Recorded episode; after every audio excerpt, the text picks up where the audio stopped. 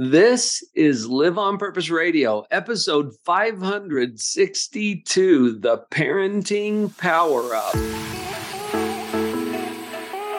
Now is the only time to create and live the life you love. I'm Dr. Paul Jenkins, the positivity psychologist. My job is to connect you to powerful positive psychology principles that immediately upgrade your relationships business, and mental health. Are you ready? Let's jump in. Hello, everybody. Welcome back to Live on Purpose Radio. This is Dr. Paul, the shrink who expands your life with another episode of Live on Purpose Radio. And today I'm going back to my psychological roots. I'm going to give you a little background for something that I call the parenting power up. Early in my career as a professional psychologist, I was working primarily as a child and adolescent psychologist. I, I saw mostly kids, teens, their parents, families, and I got a lot of experience working with Dr. Randy Hyde, who is a dear friend and my mentor in so many ways um, at Preferred Family Clinic in Provo, Utah. That's where I got my start. And in this clinic, I was working mostly with, as I said, children and families. Well, Dr. Hyde and I had an opportunity to create a program, a treatment program for, for juvenile delinquents. Okay, now that's not my term. That was a term that the court had designated for kids who were who were deemed to be ungovernable or delinquent. Um, and there was a problem at the time because when these kids came through the court, these are teenagers, okay, that were breaking the law or getting into trouble. Some of them were into drugs or substance use. Um, and and they were having a lot of issues as you can imagine this was causing disruption in their families as well. At the time the only alternatives other than outpatient therapy were lockdown options um, residential wilderness um, sometimes secure confinement in a juvenile correctional facility which is not very therapeutic but the problem that we were seeing is as these kids were locked up or shipped off or or put into residential care, almost always they made improvements. Now, this is no surprise because they're in a sterile therapeutic environment working with professionals, most of whom are adults, to make improvements in their lifestyle, in their decision making, in their emotional and mental health. So they would make improvements. Well, at some point, they would hit that tipping point, you know, where they're no longer diagnosable or they've improved enough in their behaviors and attitudes that now they're eligible for discharge. Well, they get sent home to the same friends, the same family environment, the same context in which they got into trouble in the first place. And there was this revolving door because almost always they would get into trouble again. I, I can't remember all the percentages. I was familiar with them at the time. But it was it was in the high 70s to low 80s, the percentage of relapse and recidivism that we saw with these ungovernable and delinquent teens. Well, this is a problem, right? So, Dr. Hyde and I were working with a team at the time that was putting together a research study to study the effectiveness of an in home therapeutic program where we could keep these kids home, not ship them off to some residential treatment facility, but keep them home with their families and work together with their families to implement principles that we knew would be effective because we'd tried these principles over the years with our clients there at Preferred Family Clinic. So the idea was that we would use electronic monitoring. Now, this was the first program ever. It was called Youth Reclamation. Okay, and this goes this dates clear back to the 1990s. Youth Reclamation was the name of the program, and it was the first program in the United States to use electronic monitoring with juveniles. This is where you put an electronic monitor on their ankle. It's like this big clunky ankle bracelet that was attached to them. And then we would track them electronically. It's the first program of its kind to do this with young people. But that satisfied the court that we had a security element. So instead of locking them up, they're on electronic monitoring. And then we created treatment programs that, that involved family therapy and teaching principles of positive psychology. Now, I share this background with you because the model that we came up with pits control against maturity. Now, control means control over your own life. Okay. And it goes from zero to 100%. You can have all the control or none of the control or somewhere in between. Maturity is how grown up you are. And the more mature you are, the more control you get to have over your own life. This makes sense, right? I've got a visual model for this. And if you would like to see the visual, just pull over or pause for a minute. Go to liveonpurposeradio.com. That's the name of this podcast, liveonpurposeradio.com slash stages, S T A G E S. And you will get a visual copy of the model that I'm talking about right now that we put together to treat these ungovernable and delinquent teens and their families. And it was phenomenally successful. We we did two outcome studies on this and showed that it was much more effective than the existing treatments and therapies that we were doing and it became the basis for all of our parent coaching and family therapy. Now fast forward as I have developed in my own career, I was in that child and adolescent outpatient psychotherapy practice for about 15 years working this model and developing it with families. And since then, for the last 15 years, I've transferred over to positive psychology and coaching. So I haven't done therapy in over 15 years. But the coaching that we're doing now with parents primarily is based on this same model that we developed way back in the 90s to treat these ungovernable and delinquent teens. And what we've found is that it's about stage, not age. So let me address that for a minute. This is what the parenting power up is all about. And by the way, there's a dot com for that as well. Parentingpowerup.com. You can go check out the program that we currently are using to support parents in understanding this model so that they can work with their kids. Now, back to what I was saying about maturity. Maturity has something to do with age, but not everything, because we all know kids who are pretty mature for their age, right? And we all know adults who are not very mature. So, what we discovered in putting this model together is that it's about your stage of moral development. It's not about how old you are. So, looking at the stages, we've divided this into three fairly simple stages. And again, you can get the visual for this if you go to liveonpurposeradio.com slash stages. I'll put it right in your inbox. I'll give you a, a printable PDF copy of the model that I'm sharing with you back to the, the maturity discussion. If we divide it into these three stages stage one, stage two, and stage three think about your own kids. Maybe even think about yourself because this applies to adults as well. It's a moral development model. Stage one is the least mature stage. At stage one, we are selfish and self centered. At stage one, it's all about me, me, me.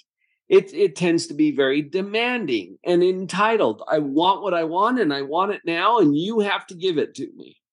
Is this sounding like any of your kids or your teenagers? Hey, but check it out. Two year olds are really good at stage one. You know, sometimes we talk about the terrible twos. Well, this is age typical for a two year old to be demanding and to throw tantrums and want to do it myself, right? It sounds like a two year old. So we don't consider it to be immature for, for a two year old.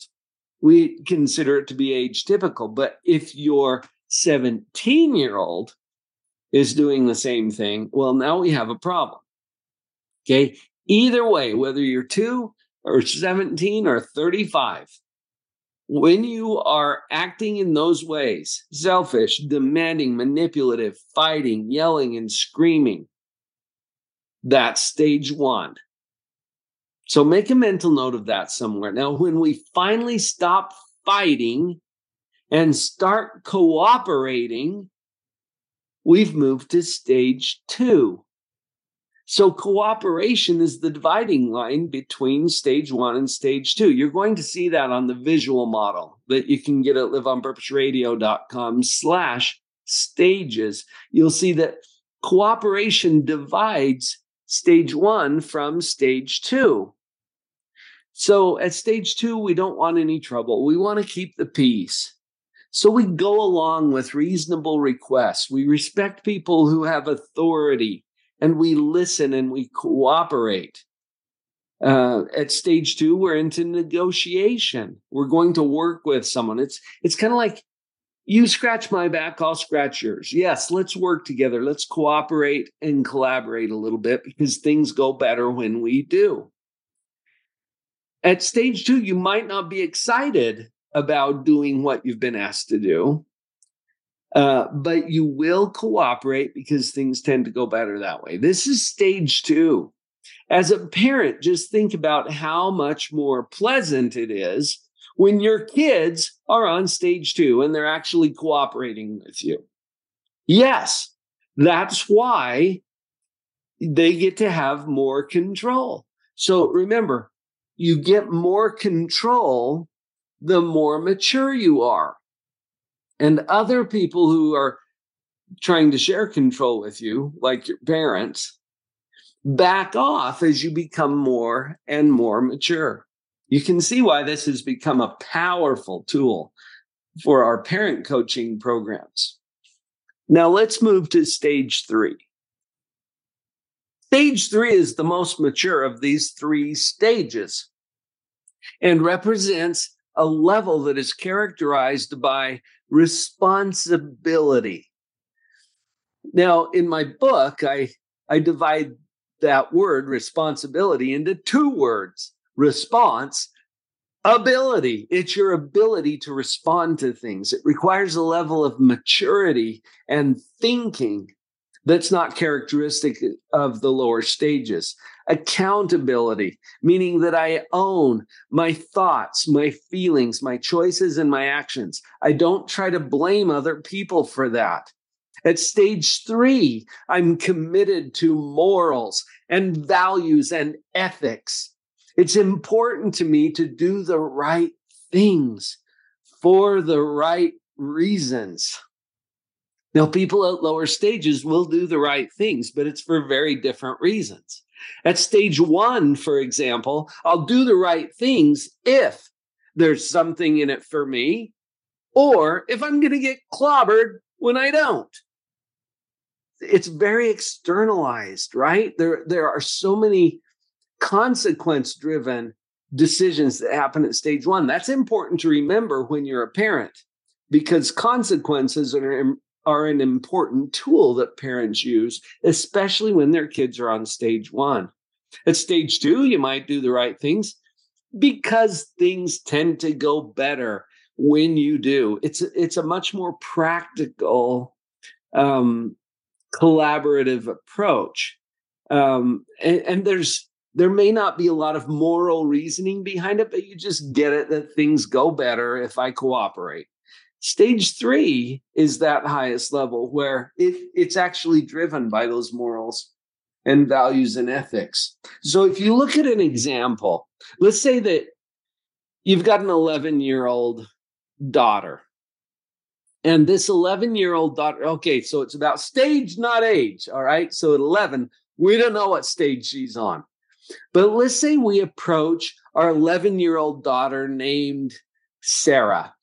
Okay. And we say, Sarah, would you please do the dishes or help with the dishes? Now, if Sarah's on stage one, what kind of response are we going to get? Yeah, you know it, don't you? She is going to resist. She will refuse to cooperate. She'll be all put out. It'll sound kind of like, What do you think I am? Your slave? Nobody ever else uh, has to do anything around here. It's always me. This bites. I'm out of here. Okay, sound familiar? Now, stage one might be a little more subtle, a little less colorful, something like, oh, whatever. I'm not even sure what that means. Whatever. Is she going to help out? Probably not. Right? She's going to slip out the back as she tries to get us off of her case. But you get it, right? Stage one is defiant, no cooperation, um, not putting herself out, very selfish. All right. Now let's test your knowledge of stage two. Sarah, would you please help with the dishes tonight? Now, if Sarah's on stage two, what will be her response? Okay. Yes. Well, uh, I've got some things that I'm still finishing up. Is it okay if I do that first and then I'll help with the dishes? She might try to negotiate. Well, if I do the dishes, can I go down to the mall with my friends? so you get it, right? I mean, at stage two, she's going to cooperate. She may not be happy about it. In fact, this is still stage two. Fine. And then she stomps in there with heavy feet because she wants you to hear every step. Still stage two. Why? Because she's cooperating. This is how you can tell if your kids are cooperating, they're on stage two. And that also means that they're willing to listen to you, even though they don't want to hear what you have to say necessarily. But they will cooperate, they will listen, they will go along with reasonable requests. Okay, that's stage two. How about stage three? Sarah, would you please do the dishes tonight? Okay, yeah, and you're coming up with some good answers, aren't you? Oh, sure, dear sweet mother. I would be happy to help you right? Cheerfully with a smile. There's no resistance, but even better, even better on stage three. Oh, mom, I already did the dishes. I saw that they needed to be done and I took care of that. But I've got a little time on my hands. What could I do to help you out? Okay, me, now we got to revive mom off of the kitchen floor because she's passed out from shock. This is stage three. Stage three is about initiative, doing the right things for the right reasons, seeing what needs to be done, and just taking care of it. Now, as our kids become more mature, they get to have more control. That's the basic model. This is what we use as the basis of all of our parent coaching programs at Live on Purpose. And some of you are members of Live on Purpose Central, and you know that we do a lot of parenting support there. Our basic flagship product for parents is called the Parenting Power Up. Again, there's a dot com for that, parentingpowerup.com. Also, if you want to get a hold of that model that I was describing, the visual model, go to Live on Purpose Radio that's the name of this podcast, liveonpurposeradio.com slash stages, S T A G E S, stages, because it's about stage, not age. When you understand that, it changes the game for parents. I see far too many families where yelling is norm. Why? Because parents are getting frustrated expecting their kids to be on a higher stage, and their kids are down on stage one, refusing to cooperate and being defiant and oppositional. I've seen it through my whole career. We don't have to stay stuck there. We can have more peace in our homes, more confidence as parents, a transformed family culture. I know that it's possible because I have seen it time and time again over 30 years in my career now. I'm glad I got to share with you some of the background from that because you'll see that my passion here at Live on Purpose is positivity. But my practice has been based with parenting, children, and adolescents. I've worked that my entire career. And that is a really great example of where positive psychology can have one of the biggest impacts. And it starts with this model. So I'm glad that you joined here today on this episode. Did you get something that you can use? You've heard it, it's time to practice it. Let's go live on purpose. Did you get what you came for? Give yourself the gift of taking real action on what you realized today. Please share this episode with someone you know would value it and leave us a rating too. It's time now to live on purpose.